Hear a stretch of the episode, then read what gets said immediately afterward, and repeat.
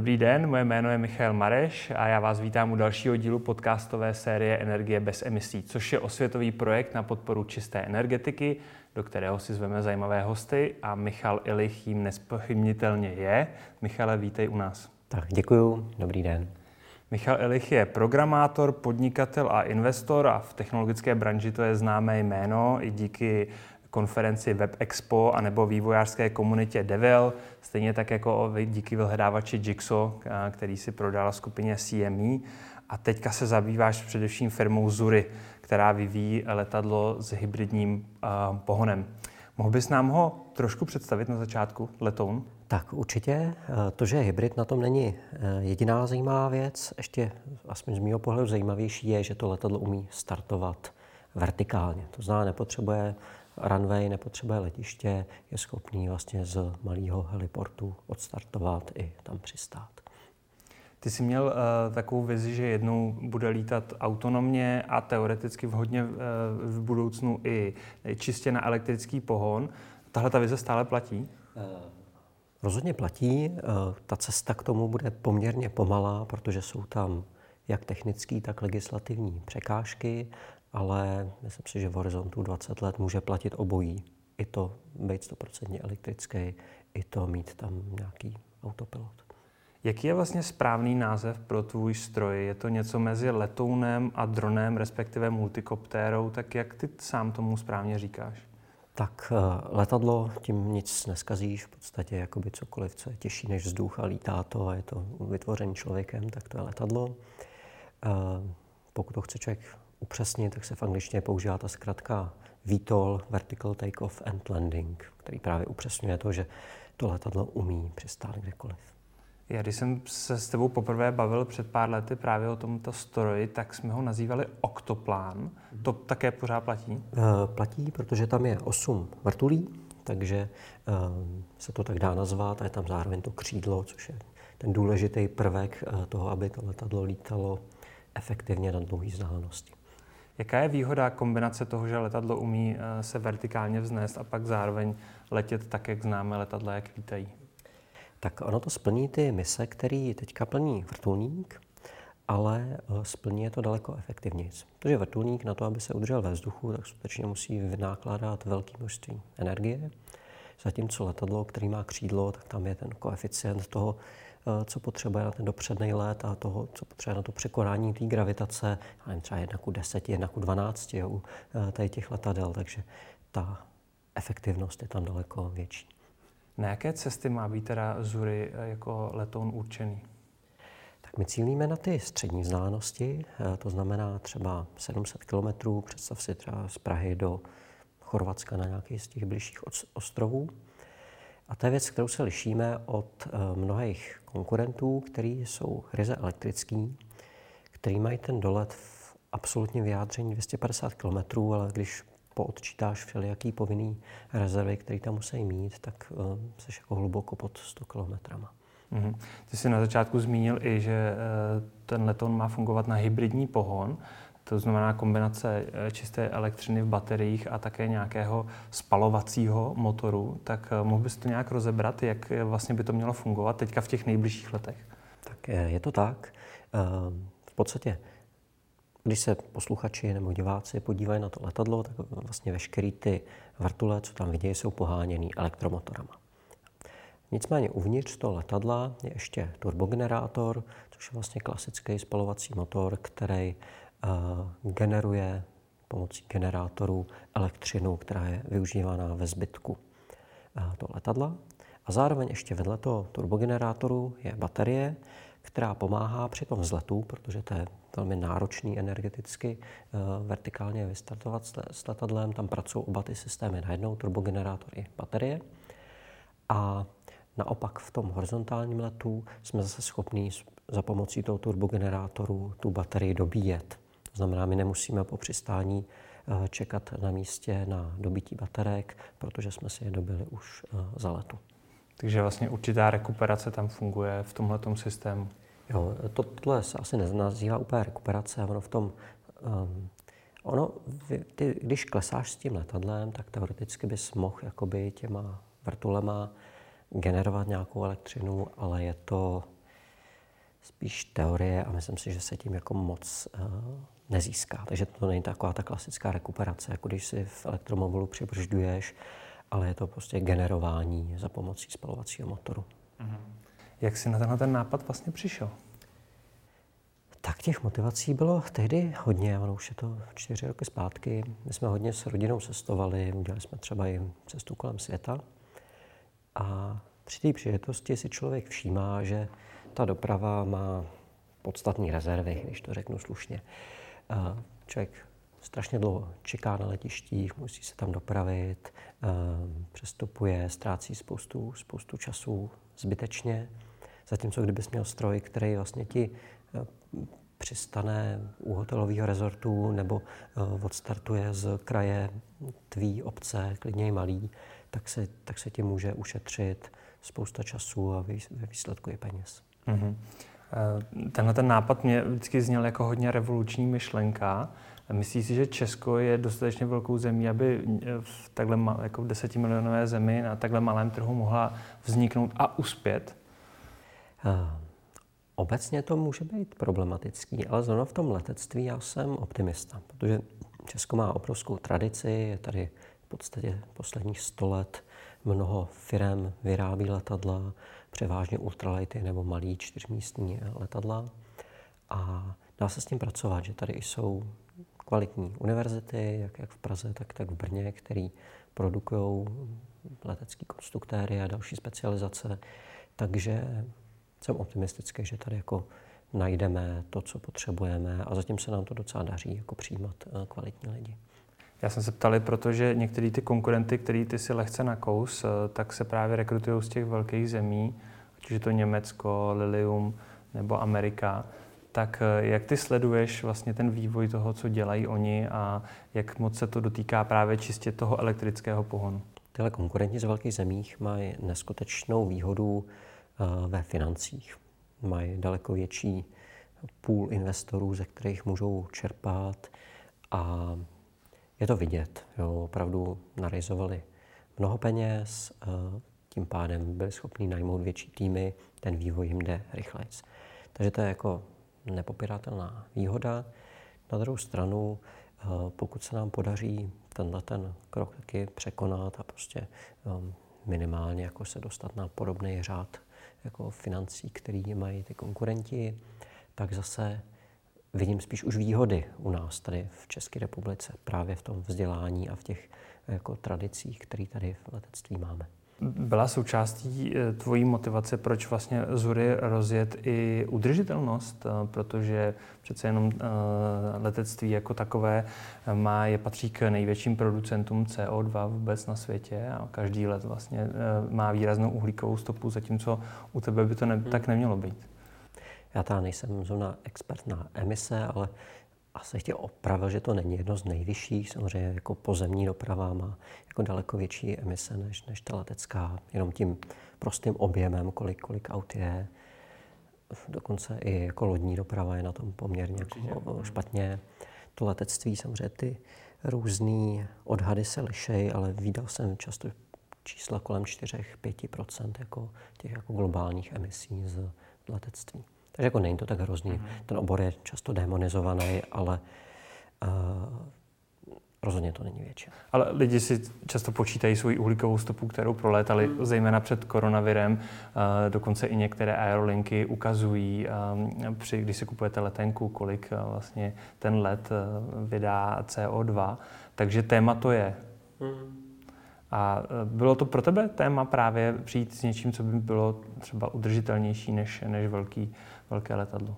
Já, trochu ano. Já mám elektromobil už 8 let, takže tam ten obor znám a jsem jako velký fanoušek elektromobility.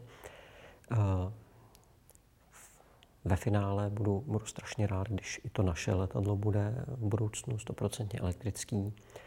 Ale vlastně my si procházíme něčím podobným jako ty elektromobily v té minulosti. Že taky strašně dlouho ten čistý elektromobil nebyl racionální nebo praktická koupě. A bylo tam období poměrně dlouhý, vlastně desítky let, kdy hybridy byly uh, rozumný. Já taky, když jsem třeba uh, prodal tu předchozí firmu, tak jsem si koupil hybrida nejdřív. A teprve po dalších asi osmi letech, kdy uh, vznikla Tesla, tak uh, jsem teprve byl schopný jako přejít na plný elektro. To se vlastně děje v tom letectví. Teďka se lítá stoprocentně jako spalovacím způsobem. Očekávám, že přijde éra hybridů a teprve po nějaký době delší uh, přejdeme na tu stoprocentní elektriku. Michale, ty jsi narazil právě na to, že jsi byl jedním z prvních majitelů elektromobilů u nás. Možná jsi měl dokonce úplně první Teslu, která jezdila po českých silnicích. Je to tak? No, první Tesla Model S, aby jsme byli přesní. Kdy jsi si ji pořídil? No, já jsem ji objednával už asi 20 měsíců předtím, než mi ji ve skutečnosti dodali a dodali mi ji v září 2013. Jaký byl vlastně tvůj první zážitek z toho, protože tehdy to bylo něco úplně nového, lineární zrychlení, ekologie? Eh, bylo to super, já jsem vlastně v ní nikdy neseděl, já jsem to objednal vlastně na blind přes internet, takže bylo to mnohem jako příjemnější svezení než vlastně cokoliv, v čem jsem do té doby seděl. Jaká byla tvoje motivace vůbec si pořídit relativně drahý elektromobil? Já jsem vlastně ty, tu finanční část moc nezvažoval, protože eh, ty peníze jsem na, na to měl právě po prodeji Jixa. Takže já jsem si vybíral vlastně, jaký je nejlepší auto, bez ohledu na, jako, jestli to má emise nebo ne. To asi tam jako hrálo roli, ale relativně malou.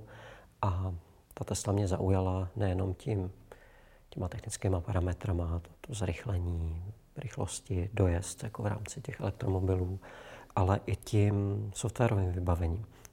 Zná, že je tam prostě obrovský displej, tam je, tam je počítač vlastně plně, plně vybavený, ať už na, na nějaký entertainment funkce, jako je, jsou různé podcasty a podobné věci, tak i samozřejmě v těch novějších modelech eh, ten plný, nebo oni tomu říkají plný autopilot, on ještě, jako jak, jak víme, jako tak moc plný není, ale na, na spoustu uh, use caseů, spoustu eh, třeba dálničního, dálničního použití, tak to funguje bezvadně. No. Takže jezdíš na autopilota jen kde to jde?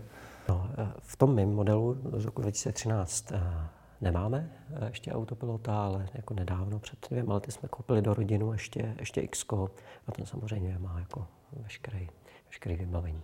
Ty už můžeš vlastně srovnávat na dlouhém horizontu vlastnictví elektromobilu tak je to skoro už 10 let, už 8 hmm. let, co, co jsi to pořídil. Tak co se za tu dobu s tím elektromobilem stalo? Teďka mám na mysli dojezd, výdrž baterií, vlastně i opotřebení toho materiálu, jak moc do něho musel investovat. Hmm. Tak já nejsem úplně aktivní řidič, já většinou jezdím Praha a okolí, to znamená, já i po těch 8, 8 letech mám naježděno 80 tisíc kilometrů. Hmm. takže vlastně docela málo. Tím, jak to byla v podstatě první várka těch modelů S, tak si myslím, že tam bylo ještě spousta nedoladěných věcí. To znamená, já od té doby mám vlastně kompletně vyměněný jak motor, tak baterii. Teďka nedávno i ten, i ten počítač. A myslím si, že třeba to téma toho zmenšování se kapacity těch baterií je spíš přeceňovaný. Že i když jsem viděl statistiky nějakých aut, které najezdili 500 tisíc kilometrů, tak ten úbytek tam byl třeba 10%, jo, což já považuji za naprosto akceptovatelný. Hmm. Je pro tebe ten motiv bezemisní dopravy důležitý, když pominu právě to, že je to vlastně dobré auto, výkonné, tak jestli teďka to bereš, jako takže přispíváš vlastně k životnímu prostředí? Docela jo, já asi, asi bych to neměl říkat na tom, na tom podcastu. Co na to téma těch emisí mi přijde méně zajímavý než ty jiné výhody, které z mhm. té elektromobility plynou. Jo, já třeba mám rád to, že je to auto tichý. Jo, ať už uvnitř, když se v tom autě vezeš, tak, tak i v rámci eh, prostě běžné ulice, když tam projíždí elektromobil, tak prostě neruší. Zároveň i ty, i ty spaliny, které tam nejsou, tak ten vzduch že je prostě v tom městě příjemnější. Jo, ono, nějaká část těch spalin prostě vznikne jinde v těch elektrárnách, ale za prvé je menší a za druhý je jinde, tam, kde prostě nebydlíš, nevychováváš děti a tak. Dá se říct, že jsi teda fanouškem elektromobility, nebo vidíš potenciál i v nějakých dalších alternativních pohonech, ať už je to vodíkový nebo jiný? Vodík je zajímavý téma. Myslím si, že pro auta je docela... No, je to, je, to, je to širší. Já to řeknu možná trošku oklikou a spíš zase z toho světa toho letectví. My jsme to samozřejmě zvažovali, jaký výhody nám tam přinese vodík. A ten vodík, eh, když nebudeš zabíjat jako úplně do technikálí, tak buď to můžeš mít v nějaký plynný podobě nebo v, kapalné podobě. A ta plyná vlastně vyžaduje vlastně strašně těžkou tu nádrž. Jo? Protože ty sice třeba s 6 kg vodíků jsi schopen jako vykouzlit spoustu energie. Jo, ale na těch 6 kg vodíků potřebuješ třeba dalších 100 kg eh, toho tanku kolem. Takže v tomhle tom se to nevyplatí. Jako těsně nevyplatí. Kdyby člověk eh, designoval konvenční letadlo na dlouhé vzdálenosti, tak ten vodík je mm, jako zajímavá alternativa. Ale nám jako v tom, v tom světě těch letadel s tím kolmým startem to moc nepřipadá v úvahu, jo, protože my tam potřebujeme tu, tu elektřinu spotřebovat rychle a na to se třeba ty fuel cells, ty palivové články moc nehodí. Mm-hmm. Vlastně letecká doprava se za posledních 50 let moc nezměnila. Pořád se používají víceméně ty samé techniky a postupy. Jak to vidí za dalších 50 let? Budeme lítat tak, jak lítáme dneska? Eh, já si myslím, že ten trend je přibližně tím směrem, který, který naznačujeme, že tam bude daleko víc elektřiny, za těch 50 let už rozhodně jako 100% elektřina, možná třeba bude jaderná v té době, protože to je to, ta jako hustota té energie, co jako z toho jádra si schopný získat, je enormní. To je samozřejmě bylo lepší než jakýkoliv baterky, který, i když si protáhneme všechny ty křivky toho, jak se budou zlepšovat, tak pořád asi třeba na jadernou energii nebudou, nebudou schopni jej dotáhnout. A ten druhý trend bude zmenšování těch letadel. Protože si myslím, že jako není moc důvod, proč bys to letadlo musel mít pro 100-150 lidí, když můžeš letět pro 10 lidí a lítat přesně v dobu a trasy, které oni potřebují. protože tam když jich bude potřebovat letět jenom 50, tak vypravíš pět letadel a ne, že bys měl jako velký letadlo, který ale je s dvou třetím prázdný. Hmm. Když se podívám právě 50 let zpátky, tak mně přišlo, že tam uh, byla zažehnutá opravdu jakoby transformace, revoluce právě v letectví, Concorde, na zvukový lítání a tak dále. Od té doby vyřeš, že zažíváme možná skoro až regresy, co se týče rychlosti inovace. Jak to vidíš ty? Inovuje se dostatečně rychle v leteckém průmyslu? Hmm tom klasickém běžný letadlo s konvenčním startem, tak tam se v podstatě neinovuje, aspoň z mého pohledu. Ty letadla jsou skoro stejný jako před 50 lety, často doslovně, že třeba Cessna, která je vyrobená v 50. letech minulého století, tak do teďka tady lítá, normálně se používá v leteckých školách, kde se otvírá obrovský prostor pro inovace, e, jsou právě ty letadla s tím kolmým startem. A je to daný těma technologiemi, které teďka jsme schopni používat a které před deseti lety připravený nebyly. Tím, že máme elektromotory, které mají dobrý, dobrý výkony a baterky, které už to jako jsou přijatelné, tak uh, jsme schopni vlastně otevřít ten prostor toho designu, toho letadla daleko víc, že prostě to není taková ta klasika, že máš běžně vypadající letadlo s jedním, se dvěma motorama, ale teďka ty elektromotory tím, jak jsou lehčí, tak je můžeš dát na místa, kde by si je předtím nečekal, prostě na, na konec křídla, na, na, na zadek toho křídla. Do podlahy. Uh, no, no, no. Tam, jo, dá, dá, se, dá, dá se i jako dovnitř vlastně toho trupu toho letadla dát takzvaný ducted fan, prostě nějaký motor, který je v prstenci a vlastně ten vzduch ti jako protejká skrz to, skrz to letadlo. Takže najednou jsou ty možnosti strašně otevřené a dají ti i tu šanci vlastně s tím letadlem mm, lítat vertikálně. Teďka jsme se bavili o strojích, co s tím související uh, infrastruktura na zemi. Uh, myslíš, že zmizí třeba ty monstrózní letiště, tak jak je známe dnes a právě třeba vznikne víc těch malých, protože ta doprava se bude více individualizovat? Jo, bylo by to fajn. Ono se to nezdá, ale těch malých letišť je spousta. Jo, jenom v České republice je kolem 100 malých letišť, takových těch sportovních. A zatím se moc nepoužívají. Respektive používají se na, tu, na, na výcviky nebo na nějaké hobby lítání, ale pokud bychom měli tady efektivní letadla, ať už konvenční nebo, nebo s tím kolovým startem, tak eh, je tady možnost tu obrovskou síť těch malých letišť použít na, na dopravu. Takže on fakt jako není moc důvod, proč někdo, já nevím, z Plzně nebo z Tábora by musel jet nejdřív do Prahy, aby mohl odletět zase do Egypta. Jo, pokud by dokázal odstartovat z menšího letiště, který má pět minut od domova, tak eh, všechno bude lepší. Teďka kreslíš budoucnost a mě by zajímalo, jak vzdálená je od dnešního dne, jestli se bavíme o pěti, deseti, patnácti, dvaceti hmm. letech. Hmm. Tak ty letadla s kolem startem mají před sebou pravděpodobně tak pět let, než jako se budeme moc normálně komerčně svíst v prvním. Bohužel to asi nebude zory, my jako tenhle ten termín ne, nestihneme.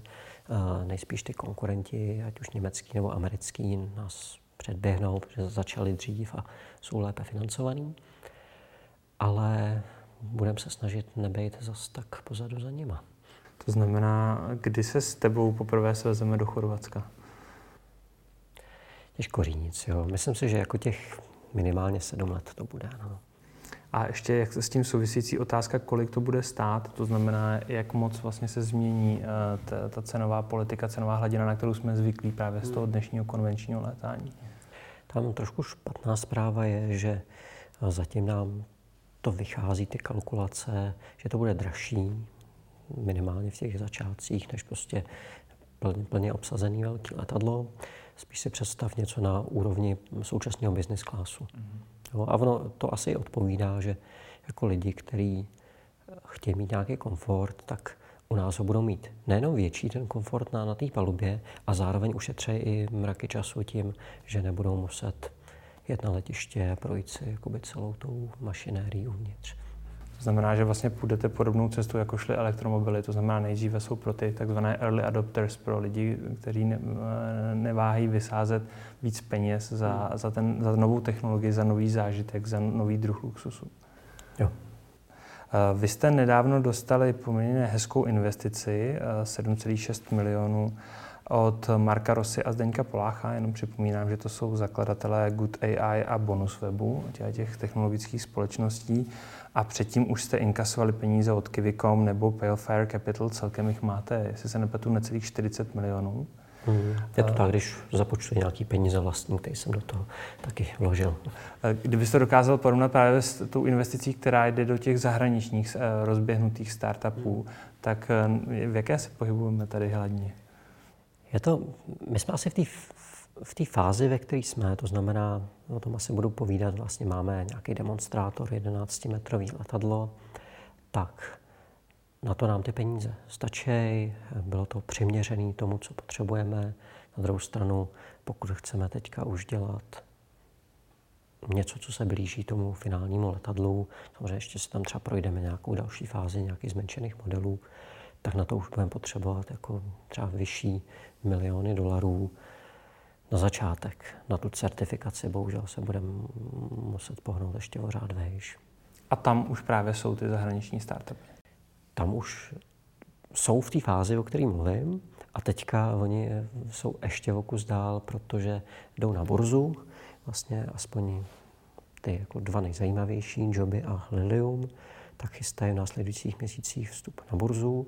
Oni teda slibovali do konce čtvrtletí tohohle toho, což si myslím, že už nestihnou ale uh, bude to fakt na spadnutí.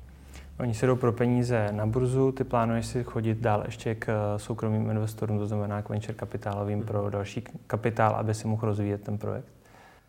Hmm, je to tak. V této fázi to dává největší smysl. Hmm. Vy byste měli snad během letošního léta se pustit poprvé do zkoušek ve vzduchu, je to tak? To už půjde o ten velký prototyp nebo pořád ještě o zmenšení? Je to, je to ten velký prototyp, ty zmenšený modely, mám, jsme nějaký třímetrový a pětimetrový modely, tak to už všechno odlítali, fungují dobře, takže ten samotný koncept toho, že to letadlo eh, vzlítne a přejde do toho horizontálního letu, tak máme odzkoušený na malých. A teďka, co nás čeká, máme 11-metrový letadlo. Teďka před hodinou mi kolega hlásil, že má 500 kg, že ho včera večer vážili ještě před těma letovými testama.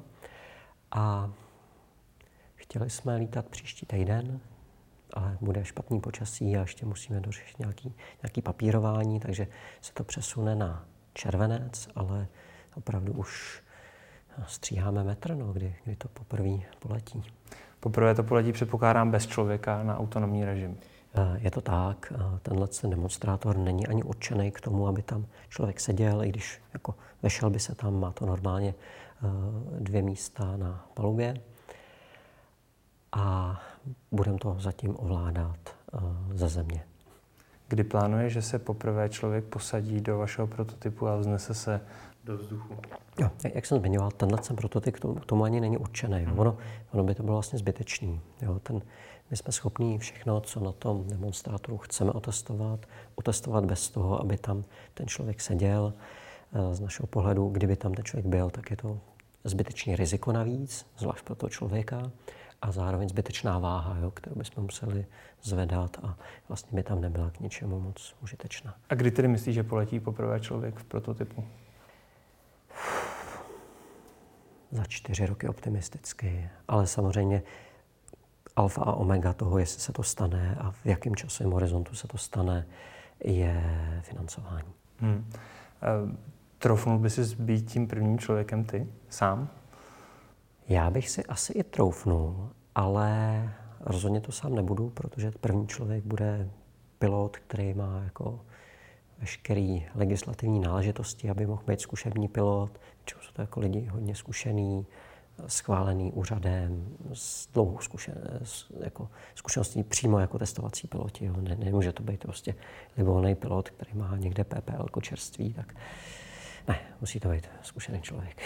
Vidíš eh, právě v těch dalších letech vašeho vývoje nějaké legislativní nebo společenské překážky, které považuji za důležitý překonání? Často se mluví o hlučnosti, to je asi jakoby téma. Pokud bychom startovali z třeba střech nějakých mrakodrapů nebo uh, z centra města obecně, tak ta hlučnost je asi téma, který je potřeba řešit. Uh, nicméně my s tím, že, poč- tím, že počítáme s poměrně velkýma vrtulema, který se budou točit relativně potichu, tak to bude jako řádově lepší než helikoptéra. Jo, my to samozřejmě nemáme ještě, ještě proměřený, ale konkurent, který je poměrně blízko a už zveřejnil nějaký uh, třeba i videa, záznamy toho, jak, jak to uh, jejich letadlo vzlítá, tak je to tichý. Oni uvádí stokrát tižší než helikoptéra. Uh-huh. A legislativní stránka věci, protože když vidíme, jak současná jak současný zákony vlastně omezují třeba dopravu drony, nějaký, že by drony nosily balíčky, hmm. tak jak je to právě u, u výtolů? To nás taky zajímá. Nevím, jestli je relevantní pro vás právě ta dronová doprava těch balíčků, ale u těch, u těch výtolů z pohledu legislativy je to vlastně klasický letadlo. Jo, nejsou tam moc velké speciality, Případně jako na, na to přistávání se dají použít i ty helikoptérové předpisy. A tam víceméně platí, že pokud máš svolení majitele pozemku, tak si můžeš přistát kdekoliv. Jo, pokud máš velkou zahradu, přistaneš si tam. Nikdo ti to nemůže jako zakázat z toho leteckého pohledu. Měl by si zohlednit i další kritéria, což je třeba ta hlučnost, ale mm, jako další pravidla nebo zákazy tam nejsou. Takže létání nad městem v nějakých koridorech Města si můžou omezit, samozřejmě jsou, je spousta letových zón, o tom by asi vyprávěl daleko víc kolega, který to eh, má, má hodně z praxe, protože lítá, nebo máme několik kolegů, který pilotují různě velký stroje. Eh, existují zóny, kde nesmíš lítat, existují vejšky, ve kterých nesmíš lítat. Nad Prahou jako velká bezletová zóna, tady se jako jen tak, jen tak nezalítáš. A záleží to vždycky na převážně tom letišti, do, který, eh, do kterého jako působnosti to spadá. Mm-hmm. Poslední věc, co mě zajímalo, lidi. Myslíš si, že se budou nebo nebudou bát se do nového typu letadla, navíc částečně na elektrický pohon, mm. sednout a pustit se do, do letu? Tak lidi jsou často iracionální, že jo? To teďka vidíme třeba u kolem strachu z očkování nebo covidu obecně, kde Z mého pohledu ta iracionalita je relativně veliká. U části populace, ne asi u většiny. Takže část lidí se bude bát, část lidí se nebude bát. Objektivně řečeno, takový letadlo bude mnohem bezpečnější než třeba helikoptéra. Tím, jak tam máme těch, těch vrtulí a motorů 8, tak tím může kterýkoliv z nich vypadnout z jakýkoliv důvodu a pořád jsme schopni bezpečně přistát. To rád slyším a těším se, až tahle ta budoucnost se promění v realitu. To byl Michal Ilich, programátor, podnikatel a investor a tvůrce projektu Zury, který nás má vzít kolmo do oblak. Michale, díky za tvůj čas. Děkuji.